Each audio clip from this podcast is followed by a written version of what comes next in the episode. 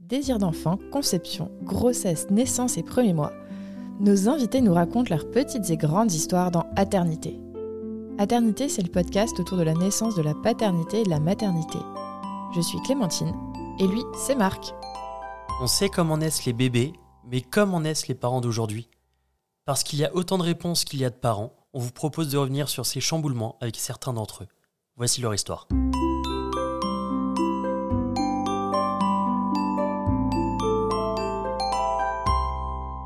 Alors si vous deviez nous résumer l'épisode 1. L'épisode 1, euh, on a parlé de notre rencontre, comment quand on s'est rencontrés, on n'était pas du tout dans le même monde, et puis comment au fil euh, des ans et de se connaître, euh, notre amitié, elle s'est transformée en amour.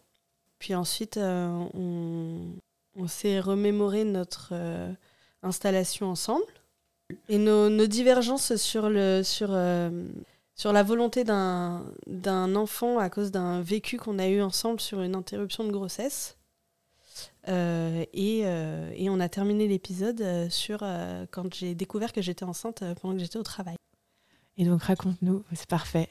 Raconte-nous, donc tu, tu es avec cet interne qui te rattrape, qui te fait une prise de sang. Ouais, la prise de sang une demi-heure plus tard, il m'apporte le résultat qui est positif. Et du coup, je me rappelle, je, je savais, sincèrement, je ne savais pas comment réagir. Du coup, je suis allée en salle de pause retrouver ma collègue qui était avec deux autres collègues. Et là, je lui dis, elle me dit, alors Et je lui fais, je suis enceinte Et là, je me suis mise à pleurer. Elle me dit, t'es contente? Je lui dis, oui, mais Quentin, il va me tuer. Après, j'ai passé la nuit, le reste de ma nuit, mais vraiment en stress total, en me disant que ma relation était terminée, quoi. Tu vois Parce que moi, j'étais là, bah, c'est mort, moi, je ferais pas d'IVG, enfin, je veux garder ce bébé. Et tu pensais et là, mais du coup, je pense que ma relation est finie, quoi. Pour toi, Quentin, il, ça, ça aurait été un refus En fait, je pense qu'au fond de moi, non. Mais en fait, si tu veux, vraiment, l'engueulade qu'on avait eue deux semaines avant avait été tellement, pas violente, mais elle avait été tellement intense que, genre, en fait, je me voyais mal lui imposer un choix de vie qui, dont il n'avait pas envie, en fait. C'était plutôt ça. Ça, vous l'aviez évoqué pendant la dispute? Non, mais par contre, moi, je lui avais dit que j'attendrais pas pendant 1000 ans. Ok. Voilà. Ok. Ah, T'as pas attendu 1000 ans Oui, 15 jours. Mais je me rappelle, pendant la dispute, je lui avais dit, je lui avais dit que la seule raison pour laquelle j'étais pas enceinte maintenant, c'était parce que je l'attendais, mais qu'en vrai, si ça tenait qu'à moi, j'irais faire un bébé toute seule en tant que célibataire, en fait. Donc t'avais vraiment un désir ah d'enfant puissant. ouais, c'était c'était vraiment. c'était. Et donc, tu finis ta garde Je finis ma garde, je rentre à la maison, lui aussi, il était de garde. Je rentre à la maison, il était déjà là. je m'en rappellerai toute ma vie. Genre, je suis rentrée à la maison, il me fait salut, comme ça en se retournant. Et là, il me voit et il se lève du canapé. Il me fait ça va? Et là, je lui fais assieds-toi. je me demandais bien ce qu'elle allait m'annoncer. Je dis assieds-toi. Et, euh, et je, lui, bah, je lui ai dit, en vrai, je, te l'ai dit. Hein. Je lui ai dit, bah voilà, je suis enceinte. Et euh, s'en est suivi un, un gros blanc. Du coup, j'ai fumé ma dernière cigarette à ce moment-là. La dernière cigarette de toute ma vie, tu vois, je me rappelle.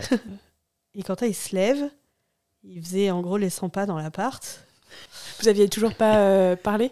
Non? Ah, J'avais pas ouvert la bouche. Ah. Et moi j'étais là genre. Comme ça. Il se passait quoi dans ta tête, Quentin? Euh, impossible à dire, mais euh, tu m'aurais posé la question 10 secondes après, ou bah, là, 3 ans, trois ans après, je, genre, je, je ne sais pas. Genre vraiment, dans ma tête, c'était. Non, c'était un, un, bordel monstre, quoi. Je savais pas. Enfin, tout se mélangeait en même temps. D'un côté, j'ai je peux pas, enfin, je, je vais pas dire non plus parce que après, je sais plus ce que j'ai dit en premier. Si, moi je sais ce que tu as dit en premier. Le premier truc que j'ai dit, que, que j'ai dit, c'était une connerie. Oui, le, le premier truc qu'il m'a dit, c'est en gros, il s'est rassis à côté de moi et il m'a dit, ok, auquel de mes potes je le dis en premier. Oui, voilà, c'est ça. et moi j'ai dit, attends, t'as brûlé des étapes. J'étais déjà genre, et là je lui dis, mais est-ce que t'es content? Et je me rappelle, tu m'as, tu m'as dit, tu m'as dit, bah je pensais pas, mais je suis trop content.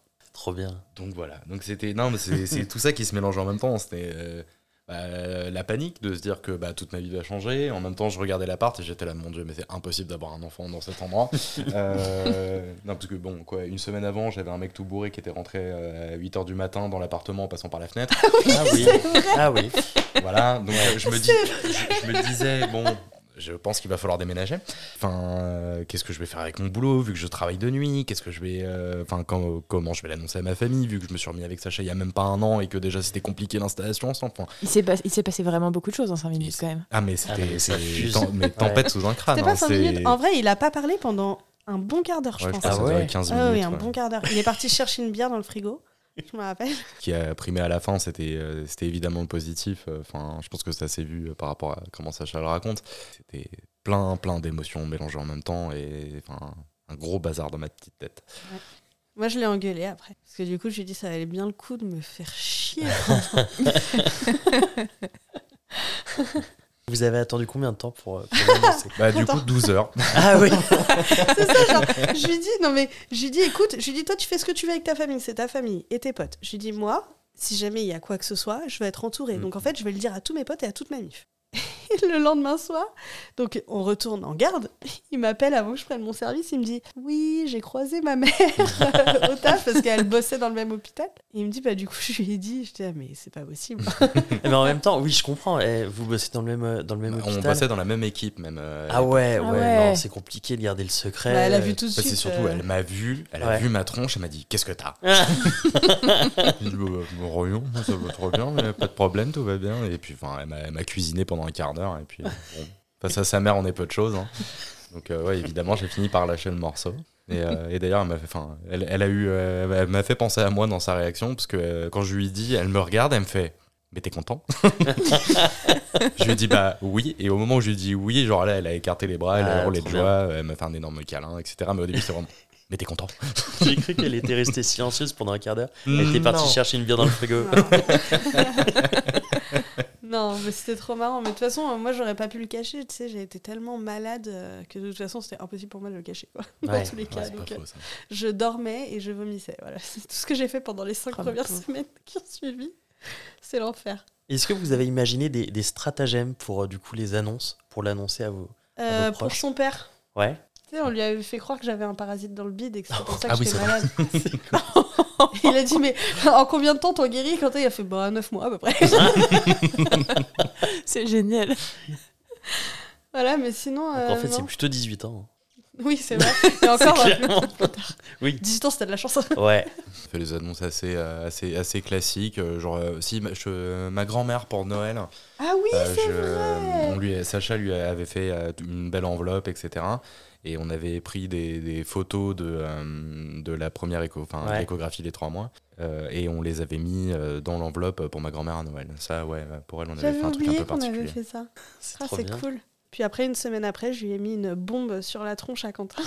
Je lui ai dit, bon, alors maintenant, je dis, je veux faire un accouchement à domicile. Ah ouais, comme ça. Il m'a fait, euh... j'ai dit, j'ai déjà appelé la sage-femme. Alors, Très précisément, ma réaction c'était euh, non. pourquoi ta réaction c'était non?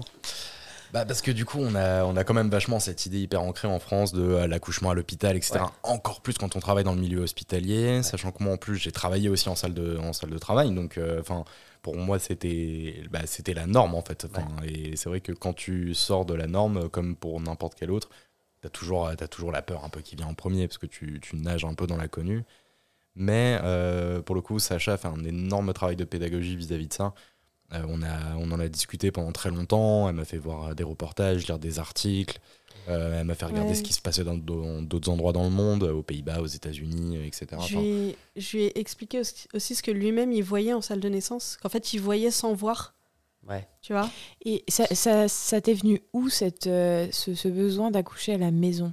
Eh ben, euh, ça m'est venu où? En fait, ça m'est venu de mon expérience euh, professionnelle. Tu vois, la première fois que j'ai foutu les pieds en maternité, j'étais étudiante encore. Et déjà là, à cette époque-là, il y avait des trucs euh, qui me- m'interrogeaient beaucoup. Euh, et quand je posais la question aux soignants, on me répondait pas, parce qu'en fait, ils n'avaient pas la réponse. Et, euh, et à mon bilan de mi-stage, on m'avait dit que je posais trop de questions et que ça mettait mal à l'aise l'équipe soignante. et du coup, j'étais là, ok, donc il y a vraiment un problème en fait. Ouais. Sauf que j'arrive, enfin, j'arrivais pas à aller plus loin que ça. Parce que bah, en France, on s'y intéressait pas du tout à cette période-là. Tu vois, c'était en 2016 Non Non 2015 Non, Ouais, Un truc comme ça. Et donc, c'était euh, l'hôpital à tout prix au cas où. Tu Ouais. vois. Sauf que j'ai vu trop de trucs qui m'ont euh, scandalisé et surtout qui m'ont interrogé, tu vois. Et puis après, bah, j'ai bossé en réa néonate. En bossant en réa néonate, euh, on a des bébés à terme parfois. Ouais. Euh, et en fait, euh, tu sais, les, les bébés qu'on avait où les grossesses étaient parfaites, tu vois, et en fait, il y avait un truc qui avait merdé à l'accouchement. Donc, euh, moi j'ai toujours été curieuse de ça, donc j'allais fouiller un peu dans les dossiers et tu sais, je voyais des trucs euh, où je trouvais ça bizarre, tu vois. Et donc du coup, je me suis interrogée, interrogée. Après, Quentin a raison, je me suis documentée à mort. Du coup, en fait, mes interrogations, elles m'ont menée vers euh, des lectures euh, d'études de partout. En plus, quand pour ton plus grand bonheur, quand un sujet m'intéresse, moi je deviens obsessionnelle sur le sujet. Donc tout ce que j'ai pu bouffer en littérature, je l'ai fait. Et du coup, ça a répondu à beaucoup de mes interrogations. Mais après, je m'étais jamais posé vraiment la question pour moi. Et donc, quand j'ai su que j'étais enceinte, genre, en fait, tout de suite, je me suis dit, c'est hors de question que j'aille en maternité parce que j'ai vu trop de choses et je sais trop de choses, donc je ne veux pas aller en maternité. Euh, et du coup, il y avait plusieurs options. Donc la première option en vrai à laquelle j'avais pensé, c'était les maisons de naissance, sauf que les maisons de naissance, c'est très compliqué en France. À Paris, à l'époque, il y en avait qu'une. Ouais, je connais pas du tout. C'est où? C'est au, Lia, au Lila ou au Non, c'est au Bleuet. Ouais, c'est quoi? En gros, la maison de naissance, euh, c'est euh, une structure qui est gérée entièrement par des sages-femmes.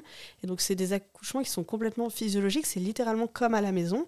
Sauf que, d'ailleurs, la maison de naissance de Paris s'appelle comme à la maison. Sauf qu'elles sont rattachées à une maternité au cas où. Ok. Si tu as besoin de césarienne, tu passes sur la maternité. Voilà.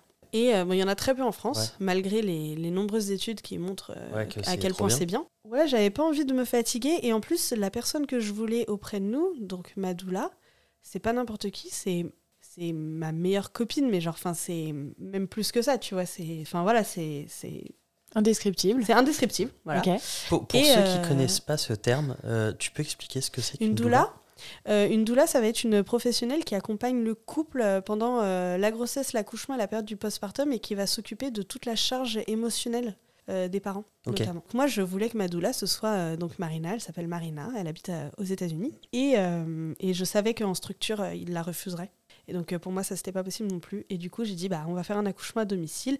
Et donc j'ai appelé la sage-femme tout de suite parce que je savais que fallait s'y prendre beaucoup beaucoup à l'avance parce qu'il y en a très peu. donc en fait, pratiquement dès que j'ai su que j'étais enceinte, euh, je l'ai appelée parce que je me rappelle la première fois que je l'ai eu au téléphone, genre elle m'a noté dans son petit calendrier et elle m'a dit écoute, euh, tu me rappelles euh, une fois que tu auras fait tes premières analyses sanguines, ton échographie de datation, etc. Tu vois, je me suis vraiment prise à l'avance. Et après, je l'ai dit à Quentin. Et Quentin, en vrai, il n'a pas été trop trop dur à convaincre. Par quelles étapes t'es passé hum, Non, mais du coup, comme je disais au départ, euh, au départ, euh, bah, plutôt contre. Hein, comme je disais, je m'attendais pas. Enfin, je voyais pas comment ça pouvait se passer. Et puis justement, j'avais peur bah, de tout ce qu'on nous met un peu dans le crâne, quoi. Mais euh, et si il y a, je sais pas, moi, une hémorragie de la délivrance, et puis si le, il a le cordon autour du cou, et puis si. Bah, moi, j'ai ça en tête. Hein, c'est enfin et puis c'est vrai que quand en plus on travaille dans le secteur médical on a forcément tendance à penser au pire un peu tout de suite quoi c'est que vraiment ce qui m'a aidé, c'est la documentation que Sacha m'a mis entre les mains. quoi. J'ai pu voir des, des, témoignages, des analyses statistiques. Euh, elle a pu m'expliquer aussi comment ça se passait, comment ça se déroulait, qu'est-ce qui permettait de sécuriser justement en cas de problème. Et du coup, bah, c'est vrai que j'ai été assez vite rassuré.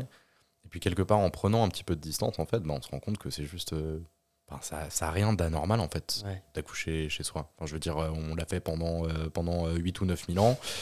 Il y en a plein qui le font. Il y en a plein qui le font bah encore. A priori, l'espèce humaine s'en tire pas trop mal. Donc, c'est que normalement, on doit pouvoir se passer de, euh, de, de l'hôpital pour un accouchement. Et puis, c'est vrai que c'est aussi assez facile de voir les avantages que peuvent avoir l'accouchement à domicile. C'est vrai que le fait d'être dans un cadre serein, sécurisé, être, chez soi, ne pas avoir le stress de oh putain, j'ai oublié le sac, euh, j'ai oublié le sac dans l'entrée. Euh, le, fait de ne pas avoir euh, les, euh, les, soignants qui passent toutes les, euh, toutes les heures ou toutes les deux heures dans la chambre en demandant ça va, tout va bien, alors que, enfin, oui, juste laisse-moi tranquille, en fait. le fait de retrouver son lit, d'être confortable, d'être. Enfin, puis même pendant le travail, quoi, de se dire. parce qu'on était quand même aussi toujours un peu dans la période du Covid, hein, c'était quand même encore, encore cette époque-là. Mhm.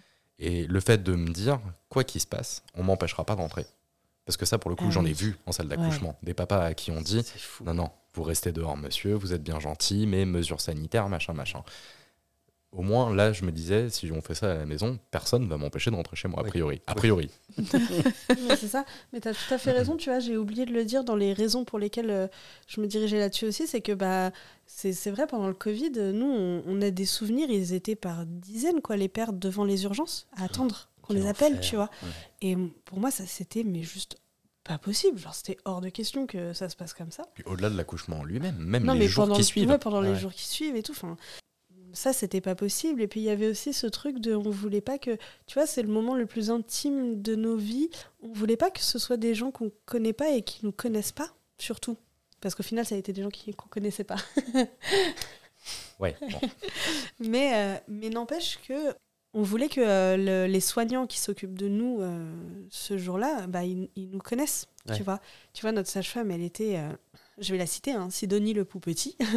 C'était notre sage-femme. Et elle a été merveilleuse pendant tout le suivi. Enfin, c'était, c'était notre, ça a été une rencontre euh, vraiment, ouais. vraiment tu vois, à chaque fois que je la vois, je me mets à pleurer. Ah ouais C'est pour te dire, hein. genre c'est plus fort que moi. À chaque fois que je la vois, je me mets à pleurer.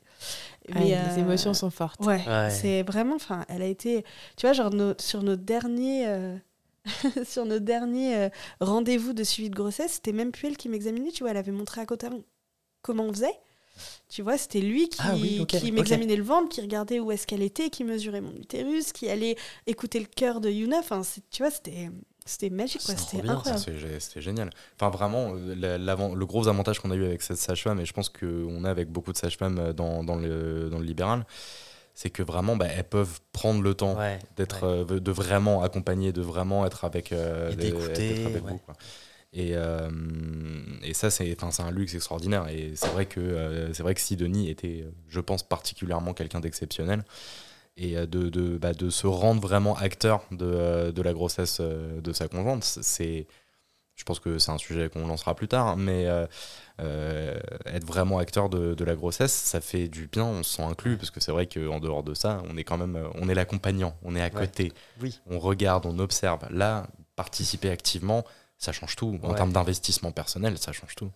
Ouais. Puis même en termes de liens, du coup, tu vois. Quentin, il a tissé des liens avec Yuna pendant ma grossesse. Hein, c'était très chiant pour moi parfois. Ouais. Ah ouais, parfois c'était très compliqué. Je bougeais tellement que ça m'en collait la gerbe. Ah ouais. Tu vois, donc du coup, je disais à Quentin, je disais arrête de parler. tu vas me faire vomir. non mais. je t'assure, tu vois, enfin, quand il rentrait de garde le matin et qu'il se. Tu vois, moi j'étais bien tranquille sur le côté, tu vois. Il rentre de garde le matin, il s'allonge à côté de moi et genre Yuna, elle faisait zwoup ah, oh, c'est génial. donc ça me réveillait tout de suite. moi, j'étais bien vénère d'être réveillée à 7h du mat. Lui, j'étais content. Enfin, tu vois, il y a eu euh, une fois, elle nous a fait une vraie frayeur quand j'étais genre à 37 semaines, un truc comme ça, où elle a pas bougé pendant longtemps. Et, euh, et c'est Quentin, tu vois, qui, l'a fait, qui a fini par réussir à la faire bouger. Enfin, il y a, y a, eu un vrai truc, et ça s'est vu quand elle est née, Yuna. Quand Quentin se mettait à parler, quand, euh, après qu'elle soit née, bah elle, genre moi, je voyais des trucs que je sentais dans mon ventre. Tu vois, enfin. Et comment vous vous êtes préparé à la naissance? On a lu beaucoup. J'ai écouté ce qu'elle avait lu. Il y a, euh, on a bien évidemment, on avait bien évidemment la BD de Lucie Gomez qui s'appelle euh, La naissance en BD, découvrez vos super pouvoirs et qui est une BD. Alors, le tome 1, parce qu'à l'époque, il n'y avait que le tome 1 qui était sorti. En gros, t'expliques toute la physiologie de l'accouchement et, euh, et pourquoi. Alors, après, ça, c'est des trucs qu'on savait déjà, mais en gros, ça t'explique très concrètement pourquoi euh, le système de santé français euh, qui traite toutes les grossesses comme étant des grossesses pathologiques met en fait des freins sur les naissances et sur les vécus d'accouchement et sur le, sur le fait que les accouchements se passent bien. et en fait, pour moi, ce, alors j'ai appris plein de choses. Il y avait des choses que je savais déjà, mais en vrai j'ai appris beaucoup de choses, euh, notamment sur de quoi était capable mon corps, en fait. Euh, et en fait, pendant ma pendant la grossesse, à chaque fois que j'avais un moment de doute, euh, c'était ma Bible, quoi. Genre je le relisais, quoi. Vraiment, c'était ma Bible. Et, et, puis bah ouais, on se, se documentait beaucoup. Donc moi j'avais besoin de comprendre tout ce qui se passait. Et donc en fait j'ai tout raconté à Quentin. Donc après on a eu des cours de préparation à l'accouchement par notre sage-femme, évidemment. Mais, euh, mais au final, en fait, on n'a on a rien appris de nouveau. Ah ouais Pendant les cours de préparation, parce qu'on avait déjà tout en quoi ces cours? C'était les classiques ou Non. Ah bah non, parce que là, du coup, c'était spécifique sur. En fait, on était sur un groupe de naissance, donc il y avait soit des accouchements à domicile, soit des accouchements en plateau technique. Donc ça veut dire pas de médicalisation. c'était des moments en gros c'était des moments d'échange avec euh, les différentes euh, les différentes mamans qui étaient suivies par notre sage-femme. Ah oui d'accord. Du coup c'était pas vraiment enfin c'est pas l'idée que je me faisais des cours de préparation à l'accouchement. C'est ça. C'était des cercles de parole en fait. C'était des réunions.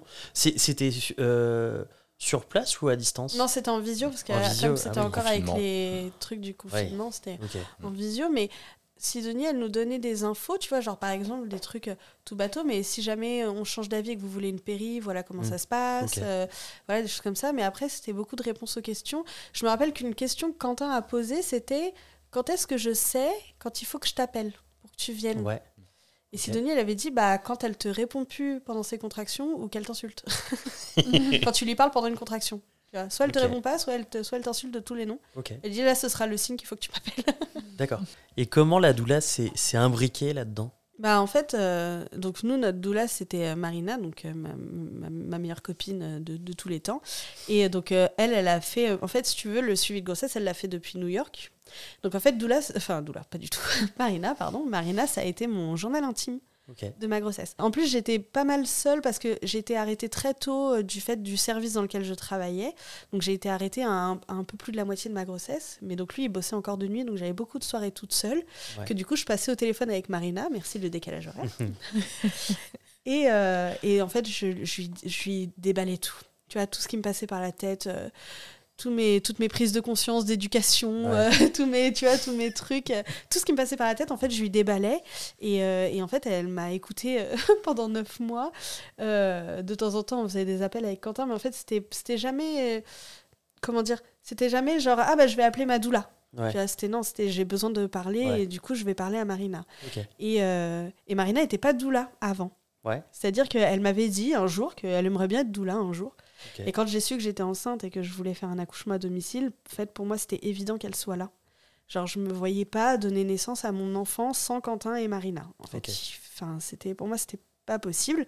Et du coup, je lui ai dit, bah, quand je lui ai annoncé ma grossesse, en fait, je lui ai annoncé comme ça. Je lui ai dit, tu te rappelles quand tu m'as dit que tu voulais devenir doula? Je dis, bah, va falloir t'activer à passer ta certif parce que je vais avoir besoin de toi en juillet, quoi. Et donc elle a passé sa certif comme ça, mais en fait c'était mon journal intime euh, pendant ma grossesse. Et après elle est arrivée en France euh, deux semaines avant l'accouchement, un truc comme ça, parce que je revenais du sud quand elle est arrivée. Donc deux semaines avant l'accouchement, et elle est restée euh, pendant les trois semaines d'après, un peu plus. Un peu plus, ouais, un peu plus. Et elle nous a mis dans un cocon, tu vois. Elle a tenu Yuna dans ses bras avant Quentin. quand même. Je suis pas jaloux. Bah, c'est un privilège quand même, hein. c'est un bel honneur. Je trouve. Mais après, ça s'est fait comme ça, tu vois, c'était pas du tout. Euh, c'est juste que j'avais tellement envie de faire pipi, il fallait que quelqu'un me prenne l'enfant. Lui, il prenait des heures à enlever son t-shirt, là, et du coup, je prends là. et je lui ai mis dans les bras, quoi, il fallait que j'aille faire pipi. ça s'est fait comme ça. Ça s'est fait comme ça, ouais. Et, euh, et toi, la doula? Ouais. Euh, bah, après, peut-être que c'était pas la doula uniquement, c'était peut-être aussi avec euh, tes amis, ta famille. Je sais pas si tu as des proches avec qui tu discutais. Euh, vis-à-vis de mes proches, ça a toujours été un peu. bon, en dehors, de, en, dehors de ma mère, avec laquelle j'ai une relation assez, assez forte, avec mes amis, ça a toujours été un peu, un peu compliqué. Euh, comprenais pas forcément ce qui se passait, etc. Les réponses n'étaient pas toujours adaptées. Euh, j'ai même plus ou moins perdu un de mes meilleurs amis euh, dans, dans, ce processus-là. Euh, enfin voilà, quoi, il y, y, a des phrases que, que j'oublierai pas, quoi, du genre. Bah, C'était bah, justement, comme disait Sacha, deux semaines avant l'accouchement, elle était partie dans le sud. Et du coup, moi, j'avais une dizaine de jours tout seul à la maison. Donc, bon, bah, évidemment, je rameute les copains pour faire une dernière petite soirée comme quand on était ado. des bières, des chips. et du corne. Parfait. Exactement, du corne et une console, et puis c'est parti, on va s'amuser toute la nuit. Un quoi. groupe de musique, Clem. Ah, merci. Non, mais, euh, je pense que dans ceux qui vont nous écouter, tout le monde connaît. Voilà, C'est avec le R à l'envers. D'accord, ok. et euh, enfin voilà, donc du coup, on profitait de cette dernière soirée-là, et puis, euh, puis à un moment, je dis quand même, enfin, vous vous rendez compte, dans trois semaines, genre, dans trois semaines, je suis papa, quoi. Genre, et un de ces, un de ces potes-là qui, du coup, lève la tête et me dit euh, Oh, ça va, elle est pas encore arrivée ta môme, tu vas pas commencer déjà à nous faire chier. J'étais là, genre. Waouh Ah, d'accord. refroidi J'étais là, bon, bah oh, d'accord. la vache euh, Bah, c'est pas sympa. Ouais, non, mais je pense que c'était dit sur le ton de l'humour, sauf que. Euh, bah, bah, enfin, non. c'est pas drôle. Non, sauf que à trois. de base, c'est pas très drôle, mais alors à trois semaines de l'arrivée, là, c'est juste carrément déplacé, en fait, quoi. Enfin, c'est. et. Enfin, voilà, du coup vis-à-vis de mes potes, ça a été un peu. Il y, a eu une petite fracture quand même. Enfin, voilà, il y a tout un contexte qui a fait, euh, qui a fait que euh, déjà euh, les choses étaient un petit peu compliquées vis-à-vis de Sacha, etc. mais là, en plus, le fait de devenir parent pour des jeux, enfin, face à des gens qui sont à des, à des années-lumière, même encore deux ans et demi ou trois ans plus tard, bon, ils progressent un peu, ils ont un peu mieux compris maintenant, mais à l'époque, ils, étaient à des, des, kilos années-lumière de ce que j'étais en train de vivre. Et du coup, c'était un peu compliqué d'échanger. Après, bon, heureusement, donc il y avait Sacha, parce que bah, avec Sacha, pour le coup, on échangeait énormément. Enfin, on avait une parole qui était très très libre. on... Je pense qu'on s'est jamais mis de barrière dans ce qu'on pouvait se dire, bon comme mauvais. Euh, il n'y avait pas de jugement dans, dans, ce qu'on se disait et ça euh, enfin je pense que l'arrivée de ma parentalité et ma parentalité par la suite n'aurait pas du tout été la même si j'avais pas eu cette liberté euh, avec Sacha et la famille où là pour le coup bah, vraiment j'ai de la famille dont je suis dont je suis très proche et qui eux pour le coup sont parents etc et ont pu beaucoup plus m'accompagner m'aider même des collègues de boulot. Voilà des gens plus surprenants. Où on s'attendrait pas à, à, pouvoir échanger aussi librement avec avec des gens comme ça mais c'est une thématique qui est tellement forte et tellement puissante que finalement, en fait, on arrive à se retrouver dans l'autre. Et du coup, on arrive à échanger plus facilement, des fois, qu'avec pourtant ses propres proches. Donc, c'est un peu un genre de dichotomie là-dedans, mais, euh, mais bon, voilà. c'est Par rapport à l'entourage, ouais, c'est comme ça que je l'ai vécu. Et par rapport à Marina, bah, Marina, moi aussi, ça fait quand même quelques années que je la connais. C'est quelqu'un dont, dont, je suis très proche. Et euh, pour moi aussi, ça m'a fait beaucoup de bien d'être là parce que je me disais, si à un moment je flanche, genre, bah, j'ai du, moi aussi j'ai du soutien. Parce que voilà, un La confiance quoi. C'est ça, un accouchement c'est long, c'est éprouvant, euh, c'est même quand on est que euh, entre, je mets des très grosses guillemets encore, spectateurs, euh, ça reste quand même hyper violent en termes de charge émotionnelle, de voir bah, sa conjointe en train de hurler, de, de se dire qu'il y a sa fille qui est en train d'arriver, enfin il y a tout un contexte qui, est, qui, qui, qui, peut te faire perdre la boule. Et le fait de dire que tu as quelqu'un de... sur qui tu peux te raccrocher à ce moment-là, c'est un luxe euh, phénoménal. Et est-ce que tu te rappelles ce qui te faisait peur euh, avant l'accouchement? Sur l'accouchement lui-même Ouais, il y a des choses qui t'angoissaient en particulier ou... Mmh, non, concrètement, euh, sur l'accouchement, non, j'étais pas angoissé. Bah, vu que j'en ai... confiant bah, J'étais hyper confiant. J'avais 100% confiance en Sacha. Euh, elle avait tellement bien préparé son truc, pas dans le sens où tout était cadré minute par minute, faut faire comme ci, faut faire comme ça, mais dans sa manière de, de, l'appréhender, etc., elle était tellement sereine que bah, de toute façon, euh, moi, ça pouvait pas me stresser. Et après, alors je sais pas si c'est du naturel ou si c'est de la déformation professionnelle, mais de toute façon, en situation de tension, j'ai un peu tendance à, au contraire, prendre beaucoup de recul et à rester très très calme alors que je suis quelqu'un de très nerveux et très stressé de base. Je pense que ce mélange de tout ça, de bonne préparation, d'être à la maison aussi, mm. évidemment, d'être dans un cadre qu'on connaît, et en même temps de savoir que bah, on est dans une situation de stress, mais s'il y a bien quelqu'un qui a besoin de soutien à ce moment-là, c'est pas toi mon copain, c'est bien Sacha. du coup, bah, forcément, tu prends un peu plus de recul et, tu le... Tu, je, pense que tu, te, tu mets un peu toi tes angoisses en retrait en disant bah non là de toute façon euh, si on a besoin de toi il faut que tu sois prêt quoi donc euh, non, pas franchement, j'appréhendais pas. Et pendant l'accouchement, j'ai aucun souvenir de, stress, d'angoisse. Au contraire, enfin, je veux dire, en plein milieu, je me suis barré faire mon petit café dans ma cuisine. Euh, j'ai passé 6 euh, heures à raconter les conneries et à sautiller sur le ballon. sur les photos, on rigole tout le temps.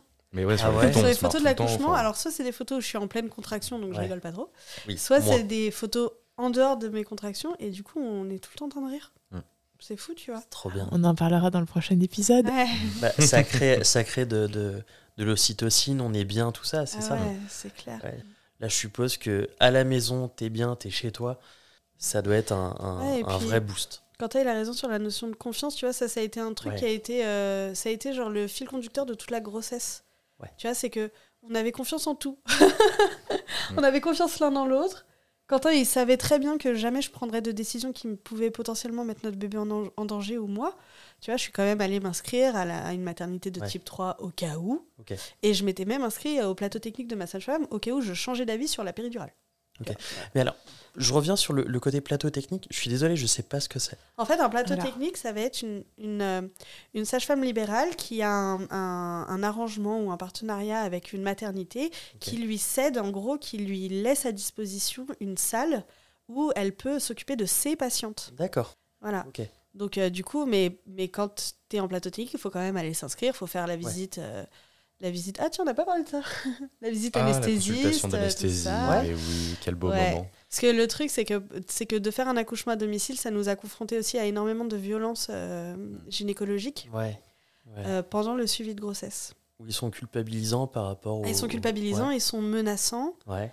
Euh, celle qui nous a fait l'écho de deuxième trimestre, elle m'a fait mal. J'avais un bleu ah sur le ventre après. Ouais. Comment c'est possible? Parce qu'elle n'était pas contente. Ouais, non, puis elle avait les pas. Et puis elle a, alors elle, Elle a pas du tout apprécié en plus qu'on démonte tous ses arguments un par un. C'était Déjà peut-être pas le meilleur moment. Non, et puis en plus, tu sais, elle a commencé par nous dire, euh, elle nous fait, on avait un peu rigolé, elle nous fait, ah vous faites un accouchement à domicile, ah bah c'est que vous devez rien y connaître. Quand elle lui dit, alors, je suis infirmier, je fais pas mal de mater, et puis euh, ma compagne, elle est euh, infirmière en réanimation néonatale. Donc si, un peu.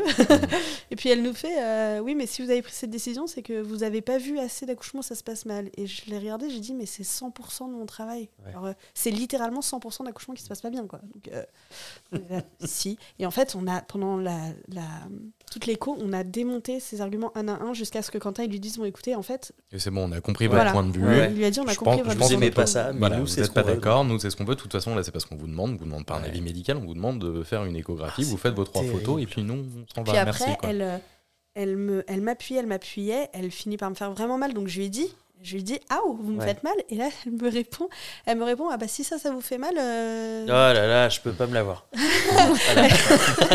je la déteste. Elle répond, ah bah si, ça- si vous avez mal à cause de ça, euh, bah attendez les contractions quoi. Ouais. Comme ça. Et on était là, mais c'est hallucinant quand même, quoi.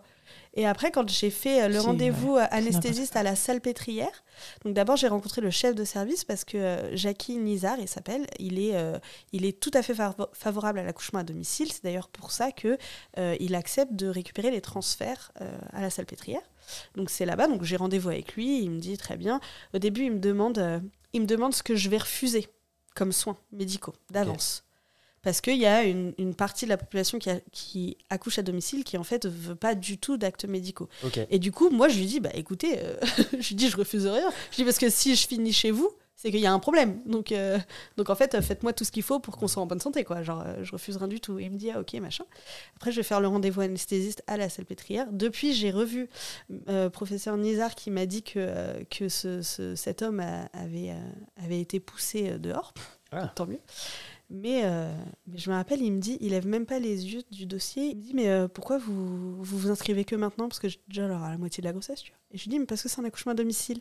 Et là, il lève les yeux avec énormément de dédain. Il me fait, ah, vous faites partie de ces bonnes femmes-là. Oh, là là Bah, lui non jure. plus, je peux pas me le voir, tiens, voilà. Non, mais je te promets. Et après, tu sais, donc il me demande tous les examens pour voir s'il peut me poser une péri, tout ça. Donc je fais le dos rond et il, il voit, enfin, il sent, je sais pas, enfin bref, il se rend compte que j'ai une sciatique. Et il me fait Ah, vous avez une sciatique, machin Je dis oui. Il me dit Ah, bah, si on vous pose une péri, il faudra faire attention.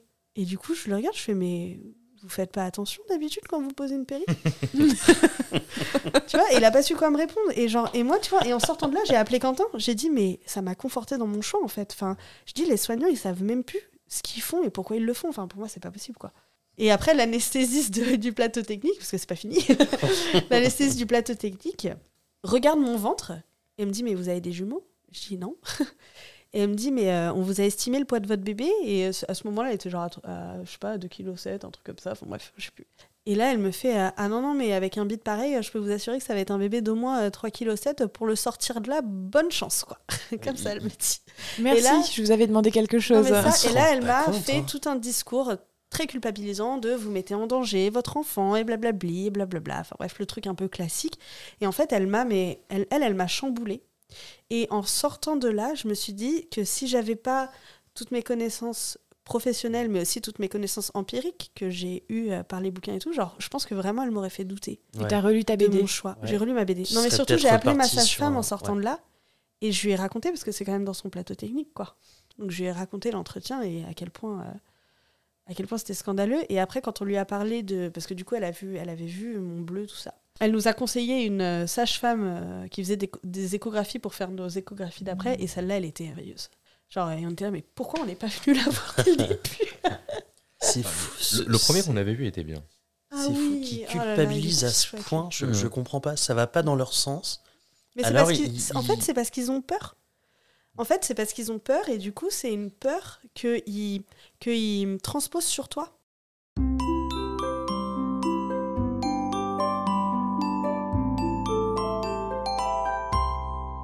Merci de nous avoir écoutés. On espère que cet épisode vous a plu. C'est grâce à vos retours et à votre soutien qu'on continue à produire des épisodes. Pour nous aider, abonnez-vous, mettez un maximum d'étoiles et des commentaires dans les plateformes d'écoute qu'ils permettent. Vous pouvez aussi en parler à votre entourage et nous suivre sur les réseaux sociaux. Les liens sont disponibles en bas de la description. Si l'aventure vous tente et que vous avez envie de raconter votre histoire, contactez-nous via le site aternité.com. Sans accent évidemment. Bisous